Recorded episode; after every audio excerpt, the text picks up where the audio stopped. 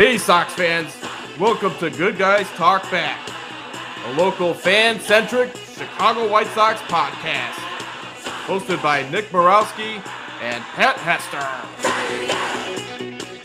Hey, Sox fans, welcome to Good Guys Talk Back, episode 222. I am Nick Morawski, and this is a fan-centric Chicago White Sox podcast. Find it everywhere. We are everywhere. What a week for our Chicago White. What a weekend for the Chicago White Sox, who are now 22 and 33. Just when you thought they were back, they turn in one of these performances in Detroit. With me, as always, my very good friend, diehard Sox fan, Pat Hester. Hello, sir. Nick, happy Sunday night. Happy Monday morning to those who are going to listen tomorrow on Memorial Day. Happy Memorial Day weekend to all. It's funny because we sat here last week, and I don't know how much blame he does get, but we were praising Joe Kelly and how wonderful he'd been in this past weekend. Obviously, he had a rough one. Not surprised that, you know, he will get hit eventually. It wasn't going to be as elite as he had been for about a month or so, but it was just unfortunate because there's two games that were probably in hand that slipped through our fingers. We really snatched defeat from the jaws of victory twice. Yeah, he I was listening to the ending on Saturday on the radio. Connor and DJ had the call, and they basically said, you know, which, hey, he's been lights out. It's just a matter of time. It's going to happen. But those pitches, I mean, they weren't very competitive that he was thrown in there on Saturday. I mean, the velocity was up, but they were catching a ton of the plate, and Detroit was just ready for him. And then on Sunday, you know, he's on the mound again. I don't know what was going on with Luis Robert Jr. in center field, just kind of sliding around and let the ball get past him. Tim Anderson, for the second time in a couple of weeks, can't find the ears on the ball, tries to throw home before he actually has it. The fundamentals with this team, you know, nothing is going the way I thought they were going to go under Pedro Grifol. Things happen. Things absolutely happen, but fundamentally, here we are towards the end of May, and I'm still like, how is that still happening? Yeah. You know, how are those mistakes continuing? These lapses with this ball club. But Pat, I mean, what are some takeaways here for you with this weekend series? Sox lose 3 of 4 in Detroit. They wrap up their 13-game stretch against the AL Central, going 8-5. Did you have anything that really struck with you? Disappointments, excitements? Well, I think the one thing that stood out to me is the obvious that I tweeted about. You know, if you're gonna watch a team score 12 runs in a night game and they're gonna have a day game, and they had a perfect game being thrown against them, I think almost through 6 innings. He was broken up in the 5th, or maybe it was the 6th, whatever it was. I don't know what it doesn't matter if it's this team or teams we've rooted for in the past, different guys, anybody that puts on that uniform and that ball cap and that's the situation that comes up. I don't know what happens with them in the ability to hit. You can't be the pitcher every time it comes out. They can't be facing the best pitcher in the world the next game and in that situation. So that's always what stands out to me. And you just mentioned it, Nick, with the fundamentals. You have Tim Anderson basically going from hero to zero in a couple of innings. They talked about how great his instincts were on the base paths to score that, you know, goal. I think it was the goal red run at that point. Was they went up by a run, went up 5-4, whatever it was. A big run scored, a lot of energy being shown, and then you have an opportunity to cut a guy down at the plate, and you can't make the play. It's just unfortunate, and the reason why this team has to hit 2 home runs a game to be the ultimate deodorizer.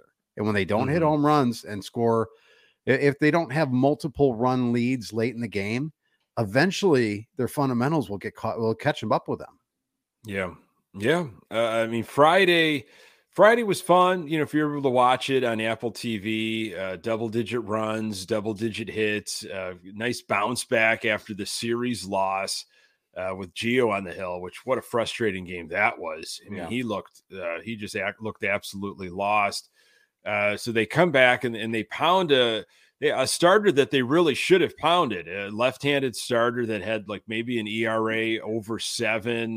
This is a guy that traditionally over the last few years, it felt like, man, hey, thank goodness there's a lefty on the mound. I think maybe it was 2020. Maybe that was the year where it was, wow, we just ate their lunch. And it hasn't been as magnificent since, but I feel like it still happens. There are guys that have pretty good numbers against left-handed pitching. Maybe I'm imagining that because I'm still thinking about that great 2020 year where the record we had against left-handed pitching, it was insane. Mm-hmm. That was good to see them jump all over, and Lynn, what did he throw, like 54 pitches or something in 2 innings, and he was able to kind of bounce back and and then classic, like you'd said, I mean, this, if you're new to White Sox baseball, you're like, what is going on with this team? How can you just pound a team like the Sox did and then show up, hours later, because it's a day game, and look lifeless? That's who they are. That is how it happens. I don't get it, but that is how it happens. A tale as old as time. And they were pretty much asleep for most of Saturday, and Sheets got them going with that bases clearing double. And, we covered kind of the downfall with Joe Kelly, but what I'm just continuing, look, they are their record right now. Yeah, they're exactly 33, and that's who they are. Yeah. They're playing in an AL Central division, and sure, it's tempting to think about a division championship. And, it doesn't seem like anybody kind of wants to win the division right now. And Detroit playing some pretty good baseball for their, in their world, mm-hmm. and compared to the AL Central when we came into town. So, they were very patient against the White Sox pitching, issued a ton of walks, especially in the series opener. I mean, Gialito just 7 walks he might have had. Yeah. And then on Sunday, the bookends, you got a guy like Dylan Cease, Pat, who he is, he's got that nasty slider, of course. Mm-hmm. And he's throwing chase pitches. Okay. He's throwing things that, well, this is how I'm going to get you. I'm going to get you to make a mistake, do something you don't want to do. And they were not doing that. They had a lot of discipline. And when that is the case, your pitch count is going to skyrocket. Yeah. The amount of full counts he had and this, that, and the other. So I guess I'm just, I wanted to think, hey, this team's back. All right, they're back. They won 3 series in a row, and hey, it's anybody's game in this Central. But when you lose 3 or 4 to the Tigers, and you have that kind of effort, I'm sorry. Like you're 22 and 33, and I fail to really get excited until you're over 500 and can stay over 500 and play consistent baseball and get big performances now from the guys that we were supposed to get them from.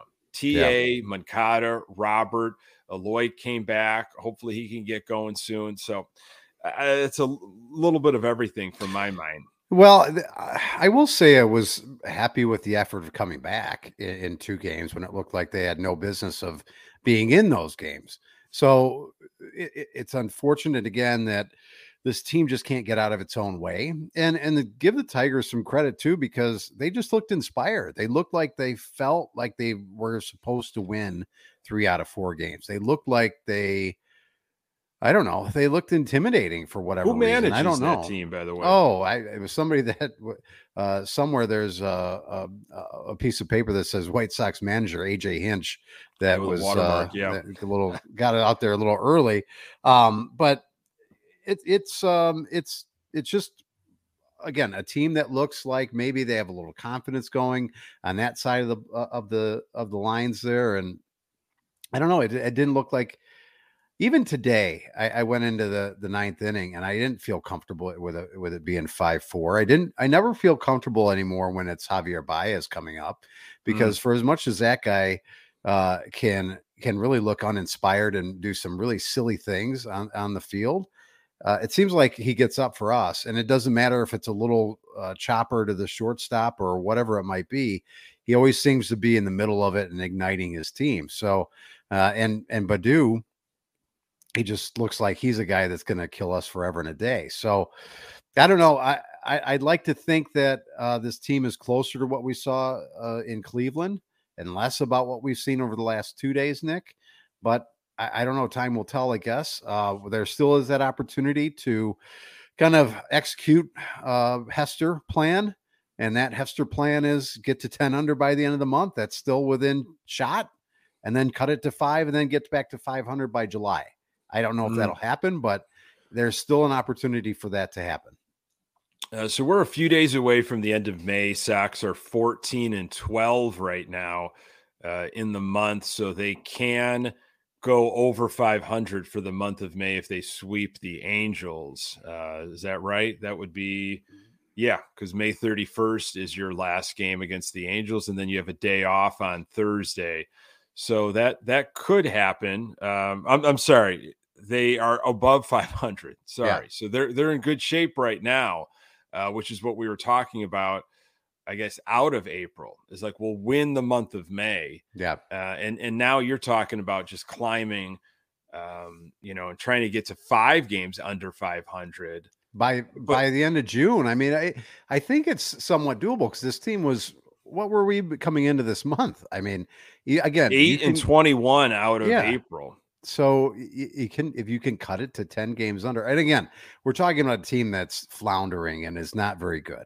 Okay. But again, I still believe that this division will wait for you in this. And the teams in this division traditionally haven't been super aggressive at the break. And a lot of teams are going to be wondering, what are we supposed to do? We can probably still win this division without putting all our chips in. Do we want to sacrifice what we have in the farm system to maybe, get a win in the playoffs? I don't think there's a good enough team out there, and these organizations function mentally a lot like our organization does. They're all the same. It's like, I don't know if we really want to spend a lot of money and make a lot of moves here. We can win this as it is. You know what I mean? So it's going to be a lot of teams doing a lot of same stuff, I think, as we get into July. So I was kind of wrestling with that idea after today's game, and I think maybe lately of like, where am I at as a fan? Like, what direction do I want to go? Where's my hope lie? And there is a part of me, Pat, and I'll admit it, where I kind of want to see just this team just tank. I just want to see the L's start piling up. And for them to have to absolutely make a decision then by the trade deadline. So they're out of it. Like there's not even a chance in the AL Central, and they just have to absolutely be sellers because we need to pick a direction almost. And it looks in the future, things are murky with guys that are going to be leaving after this season, guys like Tim Anderson, which I don't know where he's going to be at. In terms of what uniform will he be wearing after this season? Well, I mean, look, he could be a guy. What I'm saying is they might move, if it's to the point where we're not in it right now. And but he's also got to be playing pretty well. That's the other thing, unless somebody says, well, we know this guy's body of work and we think like we really need this type of guy. We think we can, breathe some life in him, like an LA Dodgers or something. And then you got Gialito and others. But there's a part of me also that says, to your point, this division is this division. Mm-hmm. And we can win this division. And is that, do you take solace in that? Does that make you feel comfortable and rosy? Like, well, you know what? We were at the top of a horrible mountain and that doesn't make us a very good team, but we survived it and we get to play, we have playoff baseball. But the next few years are really confusing because we weren't able to get anything back for some of these guys that are going to walk. Yeah. I'll tell you this, Nick, I think it's more about, and maybe this is a dumb way to look at it, but I think if you would go into it, if I did anyway, I won't say you, I won't speak for you, but for me, to just say, if we won this division somehow, some way, by hook or by crook, and we get in the tournament, that you just go, nah, oh man, we missed an opportunity to cash in on some guys. We're going to get it bounced early anyway. We don't go to the playoffs that often, Nick. if we're a fan of another team and we're fans of the Yankees, and it's like, oh, we got no shot this year, because you can go fall back on the fact that, you know, we'll probably be back in it again the year after year after year. And we've got 27 or whatever it is, world championships. We've seen a lot of success. We can let this one go by the waysides and just let it be. And maybe we'll build for the next year and do the right baseball thing and make the right baseball moves. But this organization is so, lack of actual postseason appearances. I don't think that you just take that for granted and you go, well, you know, we'll just see what happens next year. I would much rather just win this division, get in, knowing that we'd be a huge underdog against anybody we play. And, you know, maybe the good Lord shines on us and we catch fire somehow in some way, shape, or form. That's what I'd rather do. It's probably a dumb business way to look at it from a sports business aspect and wanting to build your team for the future. But again, I also look at it as I have zero trust for the people making those decisions. So you might as well just try and get in. Well, I agree with that. I don't trust Hahn. I don't trust Williams. I don't trust anybody in this front office, especially Jerry Reinsdorf, to figure out what the correct decision would be if they were to be sellers and set this team up for success for the next few years and beyond. But what you just said reminds me of this quote, and I'm glad you had kind of said that, because I had this quote prepared about a month and a half ago or so. Jerry Reinsdorf went to that, I don't know, owners conference, or he spoke at some kind of thing. I don't know why they asked him to speak. And, you know, he doesn't open up his mouth too often for the reasons why, because he's just so tone deaf, and the things that he started waxing on about, it just seemed clueless. But he did hit something that I'm kind of, you know, I'm wrestling with here. And this was one of his quotes. Sports is a business of failure. Only one team is going to win every year. But the fact that you finished second or third or fourth, it doesn't mean you had a bad year. I think the important things for fans is, while they want you to win championships, they want you to know that when you get to the last month of the season, you still have a shot. You're still playing meaningful games. If you can do that consistently, you'll make your fans happy. And that's really where we are here. I feel like this season is a perfect Jerry Reinsdorf quote. It mirrors that, because really what could happen with this division is we are going to have some exciting baseball maybe in late August and in September, because at the trade deadline, we might be 3 games out of the Central. We might be 4 games out. I don't know. And it's just, they're going to say, well, you know, we're not going to make moves right now. We're going to stay the course, unless they white flag trade it, you know, they do something like that. And that would come from some sort of, you know, business sense, or, you know, they would mask it. So it seems like, well, we have no chance, but really it was because there was some financial thing going on that they didn't want to really address in the long run. But I really think, going off of that quote, that's more of the road we're going down. I honestly, with this division, I don't think they're going to be buried by the trade deadline. You know, I think it's going to be too close, and there's still going to be a decent amount of baseball left with this division. The only thing that could go horribly wrong, and it's possible, is that the schedule in June and July just eat the Sox up. Yeah. And then it becomes, well, we're not playing the AL Central anymore. We're actually playing some big boy teams, and we realize we or the Sox step up to the plate, and, you know, and everybody is clicking on all cylinders. I don't know, man. These different roads and these different paths and directions make it really maddening. Yeah. Well, and what's going to be really maddening, and you talked about this, the division, and a reason I'm looking over like this weirdly and going off screen is because I'm looking at the schedule, and I'm just looking at September's schedule. There's 16 games that they have against the AL Central, but it's all in the front half. It's all the front half. So the back half of September and into October, the first day in October, I think it is, Washington, Boston, Arizona, San Diego. So you have no games against your division to end the year. So those first, that, again, this is assuming that we've been able to come back and make it competitive. And we've gotten through the trade deadline. Maybe we've, you know, done nothing or added, certainly not just, you know, got it down to the studs again. It's going to be really hard to win a division at the end, Nick, if you're not playing teams within your division the last 2 weeks. So you really, it really makes, and again, with the way the schedule is, with the balanced schedule, playing less games against your division also doesn't help this team now. Now, you had mentioned, what did we go in this stretch against AL Central teams? It was 8-5. 8-5. Now, if you zoomed out, and we talked about that last week, and I, again, this old radio, sports radio conversation. If I had told you this, what would you have said? So if I would have told you they'd go 8-5 against AL Central, you would have probably said, given what they've looked like, you say, okay, that's acceptable. It's not great.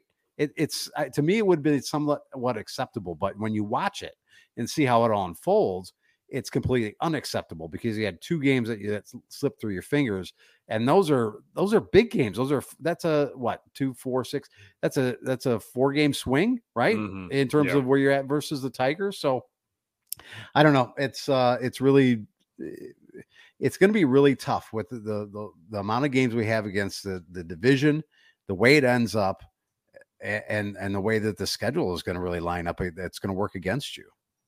You got to win those types of games.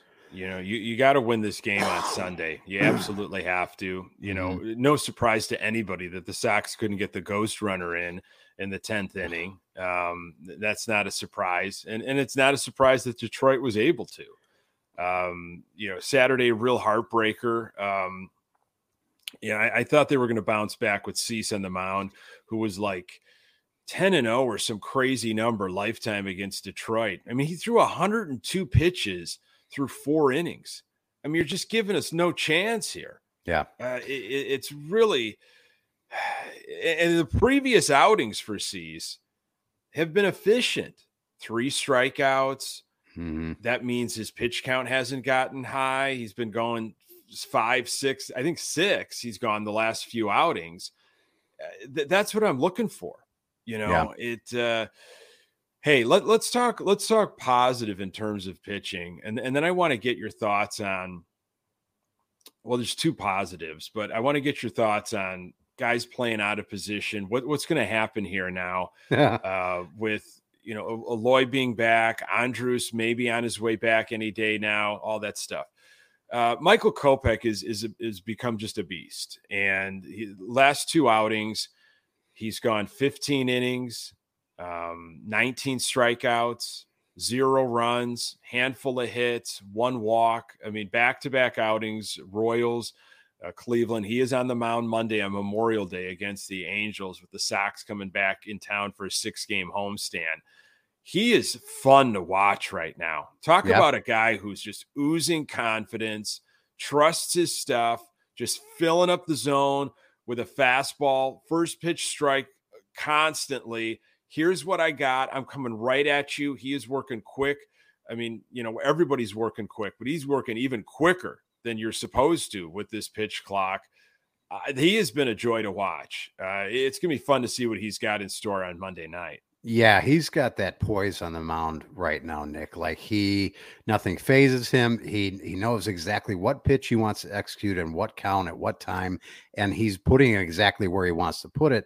And the most devastating thing is that the breaking ball in the zone is in an unhittable pitch. And he's like, I'll even tell you, I'm going to throw it to you. You won't be able to hit it, because that's how confident I am with it. It's devastating. And now, can you package this up and have this over an expanded period of time? It's been, you know, really 2 great outings in a row. It's probably not going to go that way, unfortunately, tomorrow, but can we get something close to that? Because that would be fantastic. And then you feel like a lot better about the trade that went down years ago, because again, the hype that this guy got just getting here, and then it kind of went up like a firecracker. It was in the air, and then it blew up because of the injury. And then a lot of controversy surrounding him in his personal life, a lot of people, you know, giving him a hard time for the sitting out during the COVID year and not wanting to participate, and then having to come back and not pitching for, God, was it 2 years or whatever it was, not really knowing what we had. He had shown some great flashes out of the bullpen though. And we really were excited about a lot of those opportunities. And now coming back, seeing it come full circle, working his way into being a starting pitcher. I hope this is the ascend, right? We just hope it's not like once in a while type of thing. He's not going to be this dominant every outing, Nick. We know that. But we see the talent. We salivate over it. We get excited for the next start from Michael Kopech. And, yeah, I'm looking forward to seeing him pitch tomorrow. It's going to be great. Again, I don't know what to expect. The Angels are coming in. They've got a lot of talent on that roster, obviously. So this would be a little bit of a step up in terms of offensive talent versus what we saw, you know, in the Guardians and the Royals. But it'll be a good test for him. And again, to stay within himself, continue to have that poise and focus, and be in the zone like you talked about. You don't mess around. Go after guys and be aggressive in the zone. You know, in terms of stuff, you know, you're not going to have that A+ stuff all of the time. He has kind of had it back-to-back outings. I think the Royals, it was like A++. Cleveland, yeah. It was A. And so I think what I think you're going to get from Kopech is the confidence still. Yeah. Something has unlocked with that. And he is Mr. Mindfulness, where he is really focused on a balance between baseball and personal life, and stepping away and being able to just turn things off and be at peace, which that is tough to do. He's been working at it. And I think he needs that. He absolutely needs that, you know, to be successful on the mound. And it just seems like something has now all lined up for him with outside of life and baseball and health. And he just believes in himself. He believes in what he's got. He trusts. He's not worried of where this ball is going to go when it releases my hand, my fingers. You know, like, I don't know if I can hit that spot. He is just believing he can, and he's working with Sebi, which I think that should continue on Monday. It seemed like they have a good relationship right now. So that's what I think you'll get out of him. Now, will his curveball be off the table?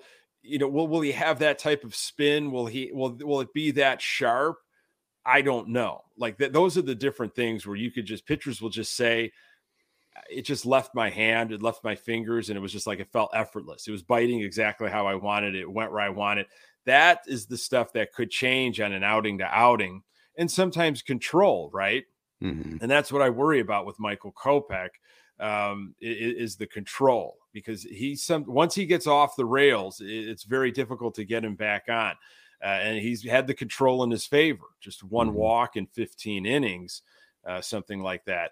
The velocity, all that stuff has just been so great. So, yeah, it's like, okay, we'll now do it a third time. Angels are, I think, 28 and 25, 5.5 games out in the AL West. We should miss Ohtani in the series, but – you know, Angels have got some guys that can play. You know, they got a team, obviously, that's got some superstar capabilities on it, and it's going to be very different than the AL Central. Another guy that's returning, I saw it on Sox social media not too long before we hit record, is Liam Hendriks.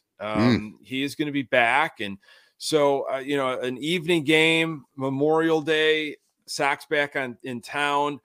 You could people flood for the Liam Hendriks return, and then you've got Kopech on the mound. It's going to be a beautiful day. It could be a nice crowd on Monday.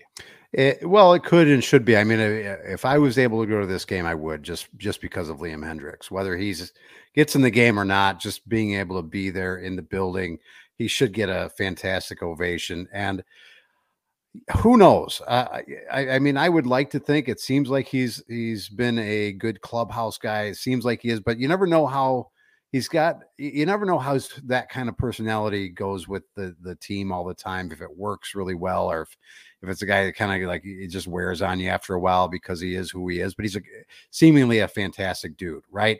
But you know, there are dudes that are seemingly fantastic dudes that just wear on people after a while. I don't know what people think about him in the clubhouse, really. But I hope if he is a guy that we'd like him to be, or think that he is, him just being there maybe could be an emotional lift for this team, right? I mean, listen, if you can't get inspired to play your best damn baseball because of this guy, I don't know what's going to get you inspired to play hard. And I hope that it can spark this team in some way, shape, or form. The problem is, you know, it's hard to have inspirational leaders that are pitchers, because they're only out there every fifth day, and especially a relief pitcher that, you know, a closer at that may not get an opportunity, you know, all the time. He might not be in every day, or he's in the bullpen most of the game. So I don't know. I don't know how much you draw from that. I mean, his presence is there. You know, he's around the team. He's you know, he seems to be mixing it up with just about everybody over the last couple of years. Mm-hmm. A guy you absolutely want. The talent, of course. You know, the resume speaks for itself, and just the spirit. You know, mm-hmm. the humanity. I mean, he is such an unbelievable person. And I mean, he's back. It sounds like it on Monday, and we'll see. You know, we'll see what we got. But you know, he was talking recently. Like, look, I almost to the effect, and I don't want to put words into his mouth, but like, I don't want anybody feeling sorry for me. Like, I am still, I wouldn't be back here if I wasn't knowing what I could do, because I'm such a competitor, and you know, I'm going to be mad at myself if I'm walking guys, or if I'm giving up hits. Like, I'm holding myself to a pretty high standard here. And I think, like, if he didn't think, or if the Sox didn't think he was 100%, then I don't think they would put him out there. Right. Yeah. Like that would not be fair. That would not be the right decision. So not just to bring him back to give like a boost, but bring him back because you can provide. Like, you are kicking butt right now. And we want you, you're part of this team, and you're an amazing reliever. So you're back, you're healthy. Great. Welcome. What do you envision? So I'm going to paint you a picture here. He comes in and he's closing the game out, and he's got the first two outs, and it's Ohtani up for the third out. How hard do you think he's throwing a fastball in that situation? Oh, he'll hit 100. He'll hit 100 miles an hour. There's no question about that. If it'll be in the zone, I don't know. That thing might just go flying, you know, to the backstop or something. He'll be juiced. He'll be just so pumped, and you know, everybody behind him is going to be wanting to make that play to close down a tight game, to get him a save if that's the opportunity. It's exciting, you know, just to paint those pictures of what we could be watching here. This coming series here. Let me ask you a question, just to maybe just off the beaten path. Because an interesting thing that was floating around the office was people talking about wanting to go to the series or games during the series because the Angels are in town, but people being upset that thinking that we'll miss Ohtani pitching against us. As you as a fan, because I don't know if I've ever asked you this type of question before. I don't really know. Would you go to a game for the opposing team's star and go, oh, I got to go to that game because of this? I feel like that happens a lot. Like, it used to happen a lot in the NBA. Oh, you know, the Knicks are in town and it's Patrick Ewing, or it's whoever, right? They're in town and the big star is coming to town. How do you feel about that? You know, I think if I had to choose a game in a series, and I was able to look ahead, and I said, well, you know, again, if I didn't go to a lot of games, right? If I just had like a few games that I could choose from, I would probably look to see what kind of pitching matchup it was. And in terms of, did they have a superstar on their team that I have not seen before that I would like to watch in person pitch? Last year, I went to see the Sox play the Angels, and Ohtani did not pitch, but he hit. And I got to see him hit, and he got sat down. You know, I don't think he did much against the Sox in that game that I was at. Sox pitching handled him well. I was at the Chris Sale, you know, Jose Quintana game several years ago when Chris Sale first came back in a Boston uniform. And I think I purposely wanted to go to that one just to see Sale. And I wanted to see that whole, you know, comeback thing. I've seen Verlander because I wanted to see Verlander. You know, it was like, this was years ago when he was with Detroit, and it was just, he was like, I want to see how the Sox line up against this guy, because he was so dominant years ago, in you know, late 2000s. So it's not something that I'm like, you know, I have to do that. I'm such a pitching geek, you know that. for Trout, sure. You know, you're watching, you know, generational talent. But pitching, I like seeing that. I like seeing that live, like what they're able to do and how they make Sox hitters look and all that kind of stuff. And in the other sense, you know, when we've had dominant pitchers on our, you know, show up for Kopech on Monday, you know, because right now he's in a zone. Mm-hmm. But years ago, it was, you know, of course, Sale days, right? It's like you try to go for a Chris Sale game. And last year it was Dylan Cease, absolutely. And a few years ago, it was like, well, Gialito's on the mound. You know, that's going to be a win. So there's been those moments where if you're hemming and hawing like on a game for the series, like, I will always look at the pitching matchups. Yeah. And you just said something very interesting that I think is think about where this team could be right now if this was the case. You talked about Gialito a couple years ago and how dominant he was. Cease how dominant he was last year, and now Kopech how he is now. These guys are all still on the same team. You know, wouldn't it be nice? Wouldn't it be amazing if you had the best of all of them right now? 2021, Carlos Rodon. I mean, that was like you wanted to go to a Rodon start. I saw his no hitter. Yeah. You know, you were looking at the schedule like, oh, we got a Rodon game. This is gonna be fun.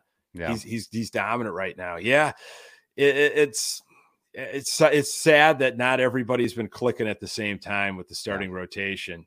They've had these different years at different times, different moments. You know, I'm not done with Cease. It's just, the pitches, man. Sydney brought it up in the comments on YouTube here. It's the amount of pitches. It's the high pitch total. If you can't get out of past 4 or 5 innings, that's a problem, you know, but he is a strikeout pitcher. And when you've got that, you know, when you've got that chase stuff or that wipeout stuff and they're just not biting, well, you're in some problems, you know. And he had 8 strikeouts on Sunday, but 102 pitches through 4 innings. I'm sorry. It's not going to get it done, Nick. That's going to be a long day for your bullpen, and there's no off day, obviously, going to a game tomorrow. So didn't put us in the best position for sure. Talking about best position and where these, you know, folks should be playing. A lot of chatter about Jake Burger playing second base to the point where it's now, I believe it's just a foregone conclusion. It's going to happen any day now. He was taking some ground balls in Detroit before some of the games.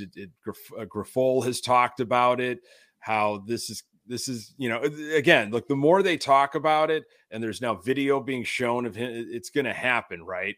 And this is because Eloy Jimenez is coming back, came back on Sunday, got put right there in right field, and Daryl VanScoven of the Chicago Sun-Times had a great write-up after this game. It was very, I thought it was very funny, like some of the lines he wrote about. Basically, the Sox gave Eloy exactly what he wanted.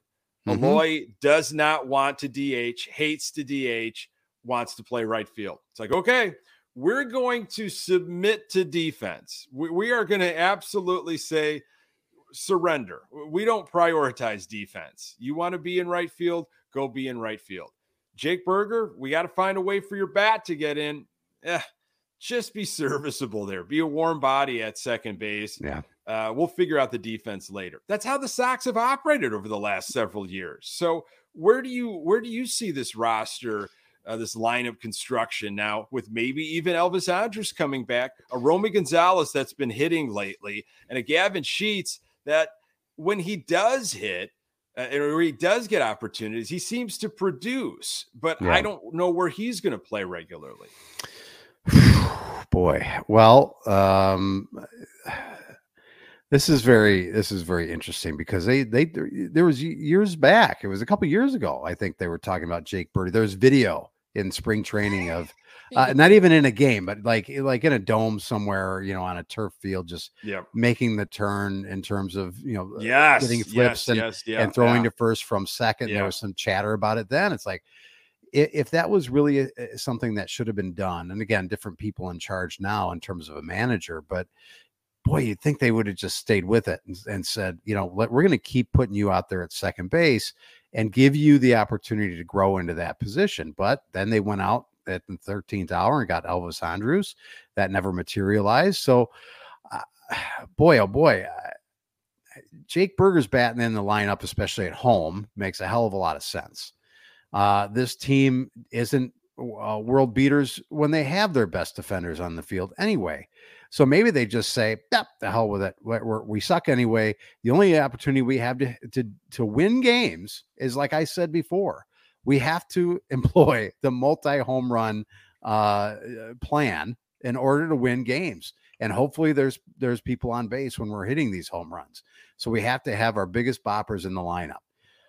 You know what? I enjoy watching softball, Nick. Beer league softball is fantastic. I think that's what we're going to be getting, right? White Sox beer and brews that they always advertise. They should do that every night. Here we go. But if you're not producing offensively, then at least be a defensive solid team, you know, because they have to win on the margins, this team. You know, it just doesn't feel like they are an 8, 9, 7 run team. They're just not. I mean, they'll explode for double digits and then they'll be quiet for like 3 games. I don't know what their average is of runs scored, but knowing what their where they rank in all of baseball, they've got to be in the bottom third offensively with runs scored, because that's where everything else is for them. So you got Clint Frazier. Where is he going to go? What move is going to be made? Is Romy going to be gone? Is Frazier going to be gone? Hanser Alberto hanging around. Andrus might come back. This is the situation that the Sox made them for themselves. You know, they held on to all these guys. Yeah. They thought, you know, we're going to have all these different guys and we've got all this depth to play with, but I don't think this is when you've got 5 guys, you got nobody, you know, it just doesn't feel right.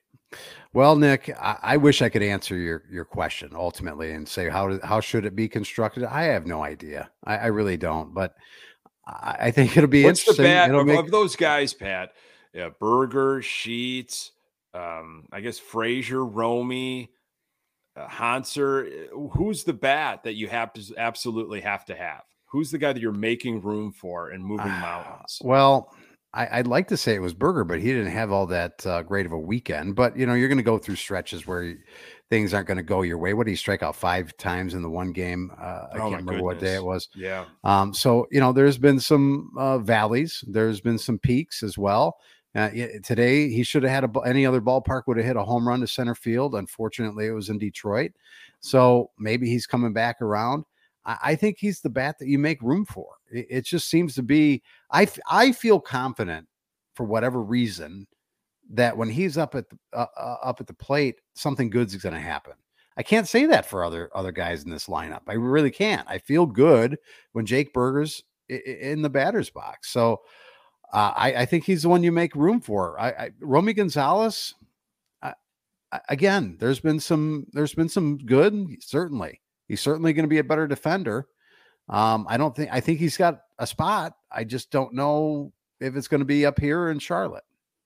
Who are you done with? Who's the guy of that collection that I named recently that you're just like, you know what? I think it's about time that you are kicked to the curb. I don't know how we can go about doing that, but you would like that to happen if it could. Well, I don't know if there's anybody that I'm like completely done with. Like I'm done with it. I mean, Hanser Alberto, there's no love lost there with the Hanser Alberto. I mean, he probably draws the short end of the stick with me. I think Romy Gonzalez, there's something there. He's a young enough player. He's athletic enough. He can play pretty good defense. He's shown some power. I think that's something that you go, maybe we do want to see a little bit more of this, right? This is a guy that's our guy. There's an opportunity there. Maybe it's just not up with a big club right now. Maybe more at bats type of thing. But Alberto, I mean, a veteran guy that wasn't really part of this team up until recently. I guess that's a guy that would draw the short end of the stick, really. Am I wrong? I don't think you're wrong. I just think he's such a Grifol guy. I think he's on the team because of Pedro Grifol, and that's where I think he'll advocate for Pedro Grifol. Grifol has made comments about, you know, you got to play the cards that you're dealt, and I read between the lines of, well, he's talking about roster construction. He's talking about guys that he really didn't have a choice in the matter. Like, this is what you were given. But there were some guys that he kind of advocated for, and I think Hanser Alberto was one of them to be on this team. He also had a really great Cactus League. I mean, yeah. Cactus League hero. Yeah. Yep. And he unfortunately hasn't shown me much. Yeah. And that's the problem, right? He's not going to be an everyday guy. But when he has had moments, I just feel defensively and offensively, I haven't seen enough. Like, for me to really, because the season evolves. The situation evolves. You know, there's, I feel like Lebowski, the dude in The Big Lebowski, man, there's, new information is on the table, man. Yeah. There's been some new things have come to light. And I just don't think you're able to cut it right now. We've got other guys that are stepping up and that can handle the position. We're getting more pop out of, and you kind of have to capture that, right? You've got to capture it and get the most out of it when you're 11 games under 500. Yeah, and maybe it's the guy that's coming back, Elvis Andrus. Maybe that's the guy that you're ultimately done with, right? I mean, he's not all the way back. I think you give him a shot, but I mean, he was batting under 200 before he went down, if memory serves correctly. He was fantastic last year. If he leaves, Pat, if they cut him loose, does he take the home run jacket with him in the hat? Because that was his concept idea. I mean, I think, you know what, you're gonna have to come up with your own idea now. I'd be the jaded lover type person. I mean, I took things. I mean, I wasn't in a ton of relationships as a youth, but I always got everything back. That you always took your home run jacket. Oh, hell back. Yes. Jewelry that was purchased, that's coming back with me. I hope I have the receipts. Well, I just think he's not the future, of course, and he's one of those guys that look, friend, I think it's the end of the road. We've got some younger guys that have got a little bit more pop, and we're not going to sacrifice anything defensively. You're playing out of position as is. I don't know where his place is. I really don't. I know he's a great clubhouse guy, and we always lean on him during his tough years with the Rangers when they had a rough start and they bounced back, and he's always good for those stories. Like Elvis Andrus story time. I don't know if that's enough to keep you around. That'd be great. Like a nice fireside chat with an Elvis Andrus doing some s'mores and telling stories. I think Texas Rangers, just what I want about the Texas Rangers and their bounce back. So I don't know, a lot of decisions, Pat, this, in the next few days, probably coming week, there could be a whole different kind of lineup and roster the next time we talk after this 6-game homestand. They got an off day on Thursday. So it's 3 with Angels, and then you've got 3 with Detroit, right? Yeah. And then an off day, and then off to New York. So right back to the AL Central after this, but I think zeroing in, exciting for Hendriks coming back. Looking forward to that, seeing what that brings, seeing if Kopech can continue his ways, and then I'm just really curious of how how Pedro Grifol and the coaching staff will line everybody up, and also if Rick Hahn actually opens up his mouth during this beginning of this homestand and actually gets in front of the media. What are the chances? What are you thinking? 50-50?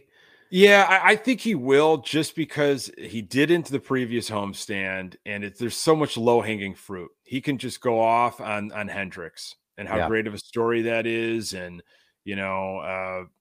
Sox had a better record in May, and, we're starting to get some guys healthy, and, the way the division is constructed, we could see potentially some success moving forward, something like that, as he fiddles with a water bottle and gets very agitated when he's actually asked difficult questions. Oh, you love a good Rick. Can you still get your credential, right, from getting getting samples of food? Yeah. Can you go back in and be part of the media? You are a media, maven. Yeah. Can you just walk in there and ask some questions? I don't think they'd let me in. They would screen, lock down, and be like, "This guy obviously has it in for Rick Hahn." So, Pat, I lost you. Where'd you go? Pat just went completely black on me. All right. We're wrapping it up here for episode 222. If you joined us on our YouTube channel, really appreciate that. You can subscribe to the channel every Sunday night, usually 8, 8:30, one of those times. We try to go live. You can obviously find this podcast everywhere you find the podcast. Once I get this edited up and sent it out, we're on Twitter at Good Guys TV. We've got a Facebook fan page. Have a great Memorial Day. Safe, happy. Hopefully get out to some Sox games. It's going to be beautiful weather. And thank you so much for joining us on this episode. For Pat Hester, who's lost right now, I am Nick Morawski. Until next time, go Sox.